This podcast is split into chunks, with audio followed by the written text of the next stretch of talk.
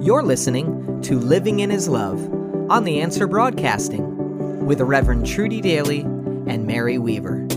Now, let's prepare to hear this week's message. Dear Heavenly Father, we ask you to send your Holy Spirit to guide and direct this program. May all that is said and done be truthful and loving and reflect your word and your ways. Open the ears and hearts of those listening that they might be blessed by what is said. Help each listener to know and understand how much you love them, and that you sent your Son, Jesus Christ, to save them, and that you want to help them in every situation in their lives. Amen. Welcome to Living in His Love. That's exactly what we're going to talk about today love. And love is a choice, not just an emotion. Mary's going to read to us 1 Corinthians 13. Love suffers long and is, and is kind. Love does not envy. Love does not parade itself, is not puffed up, does not behave rudely, does not seek its own, is not provoked. Thinks no evil, does not rejoice in iniquity, but rejoices in the truth, bears all things, believes all things, hopes all things, endures all things. That's a lot to live up to. Most of us uh, struggle with love in various ways, uh, whether God loves us or not. And there's always the issue of whether love is real or false. A lot of times people confuse uh, love with lust, unfortunately. When I went to heaven, it clarified it for me. I always define real love as the love I felt when God gave me a hug. I don't believe I ever knew what love was until I felt that supernatural hug where I was healed and uh, I can't explain it to people in that I understood that I was valued and loved. I love other people. I love and I can share the love that I that God had for me because I understand it now. It's unconditional and I always tell people that you, you can't imagine what love is. We say the word easily. Oh, I love chocolate. Oh, I love peanut butter or whatever. Um, I love to ride in cars. And I love other people uh, or my husband or my spouse. And there's all different types of love, as we know. But the unconditional, absolute love of God you can't understand until you allow God to fill a, what I call and what many people call the God hole. Part of you, when God created us, we have a empty hole, and philosophers for for the last 600 years have have, or actually 400 years, have described it as the God hole they say that you're born with a little piece of you until you accept God into your heart. You're never filled. So you will spend your life looking for love and for fulfillment and other things. But until you accept God and He fills that hole, you'll never be, you will never be fulfilled. So I went to heaven. I accepted God's love. I I also obviously um, accept the Holy Spirit into my life. I understand what God's love is, and I have the God's hole filled. Uh, for other people, they go from empty. They feel empty all the time because they don't understand what love is. I know that for a long time, I believed God loved me, but I couldn't feel it. It was more intellectual. And then, slowly but surely, God started to do things in my life that allowed me to experience the fact that He actually did love me. Part of the problem is the people in the world love us conditionally, and that's what we get used to. It's hard for us to imagine that someone would love us unconditionally, and that's what God says He does. And I've come to believe that it's true. There are different ways that each of us hear love. And the thing is to figure out what ways other people hear love so that you can do those things that will help them feel loved. And not everybody hears it the same. And part of what we do is we tend to show love in the way that we receive love. For instance, uh, many people hear love in words of affirmation, telling them that they're they're valued and they're good and they're wanted. All those words help them to feel loved, while other people want time, quality time with that person. And if that person's willing to spend time with them, they feel loved. Other people need physical touch. In our society, it's, it's not something that is easily done. There tends to be a unwritten rule that you only touch people certain ways, and yet touch can convey a great deal of caring. And I know that Mary shared with me that there's only certain ways that nurses are allowed to touch.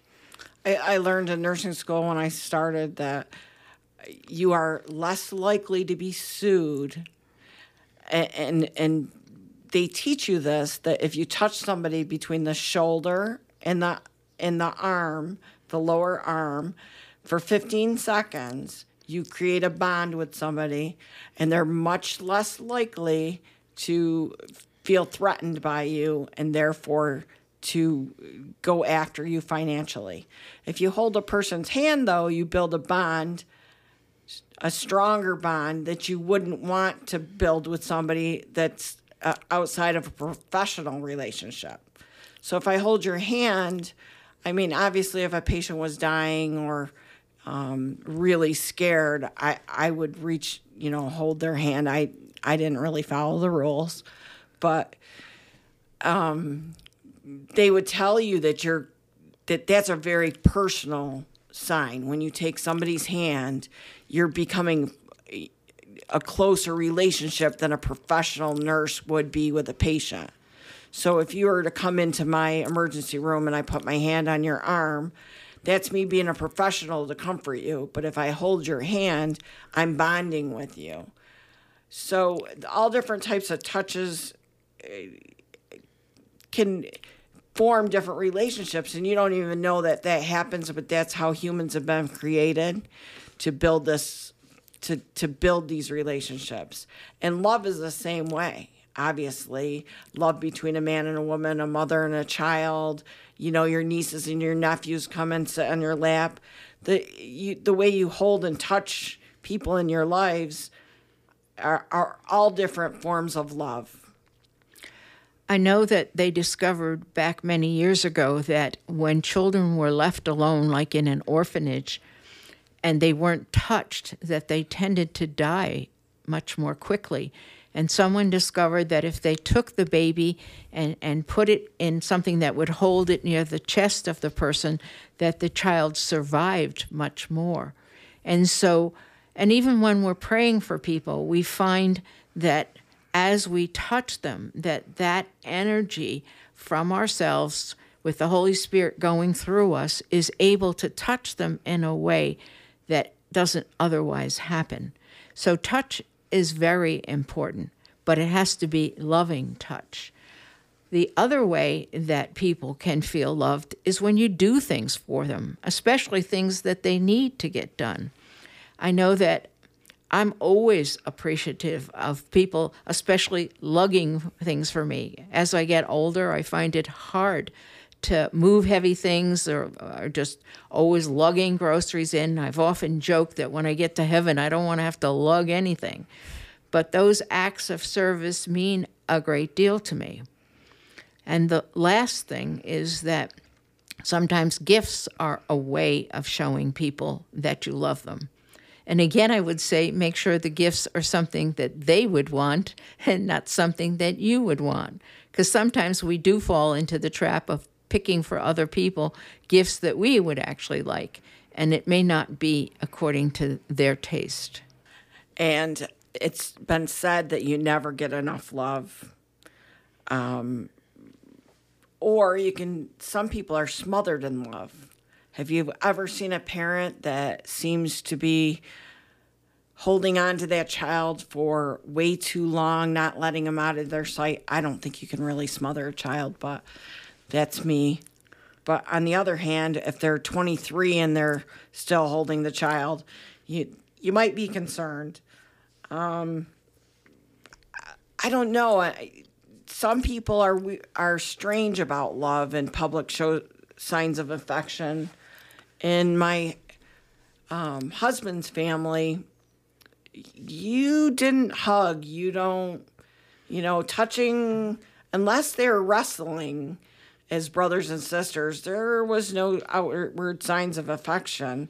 I wasn't like that. I, I turned to my husband when my when our son was very young and I said, "Do you want him to be like you? Do you want him to not know how to receive a hug or a kiss on the cheek from a family member without feeling uncomfortable? You need to make a decision right now because it's a conscious decision. If you're okay, if you think your son should be like raised like that, then that's okay. I'm not going to tell you how to be with your son, but if you would rather him be like my side of the family where everybody's hugged and kissed and loved, then you need to start now. And it was a conversation that we had as parents because I knew when my husband would be around my side of the family that was all hugs and he for, would freeze. He would become like a statue as everybody's hugging him and kissing him. Um, now he's better but in the beginning our how we showed love and how he received love were two different things well i understand because i was raised in a family where you knew you were loved but it wasn't shown in, in physical ways it was more shown that my mother would make something that she knew we'd like or always have our favorite thing ready for us for a meal but we didn't hug and we didn't say, I love you to each other. So when my mother was um, going through an illness, I finally came to the point where I said, I need to say it out loud and I need to hear my mother say it out loud. And I knew that my sister and brother needed to hear her say it out loud. So I would stand there and say it and then tell her, I'm not leaving till you say it back to me. And it took her a while, but she finally was able to do it, and, and my brothers and sisters were able to hear it.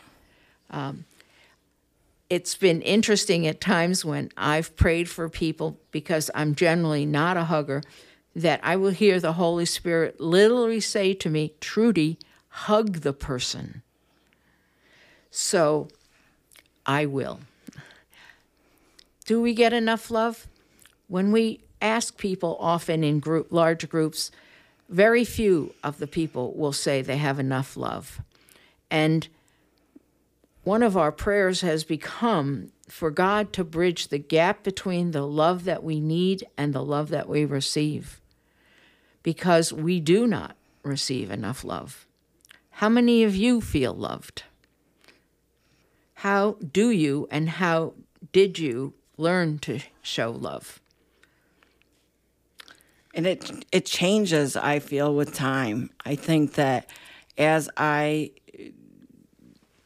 as i grew with the lord how i express my love and how i give my love like trudy said she'll hear to give somebody a hug and i i've been in church before and looked back and the lord's told me to go hug somebody that i barely know and I've gone up and just known that their heart was breaking over something and given them a hug. And I wouldn't have done that 10, 15 years ago, but I do it now. I think that the world is just in need. So many people now just need to know that they are loved. It, people are aching for it. So if if you see me and I happen to give you a hug, know that it's from the Lord. And the greatest way that God showed us that He loves us is through allowing His Son to come, to suffer, to take Amen. on our sins and die for those sins so that we could be forgiven, we could be healed, and we could eventually be with Him in heaven. That tr- is true love. Love often is called to sacrifice, and we learn that from what Jesus did for us. And so each day, ask God how you're meant to show love to the people around you. It may be difficult at first, but He will help you to do it.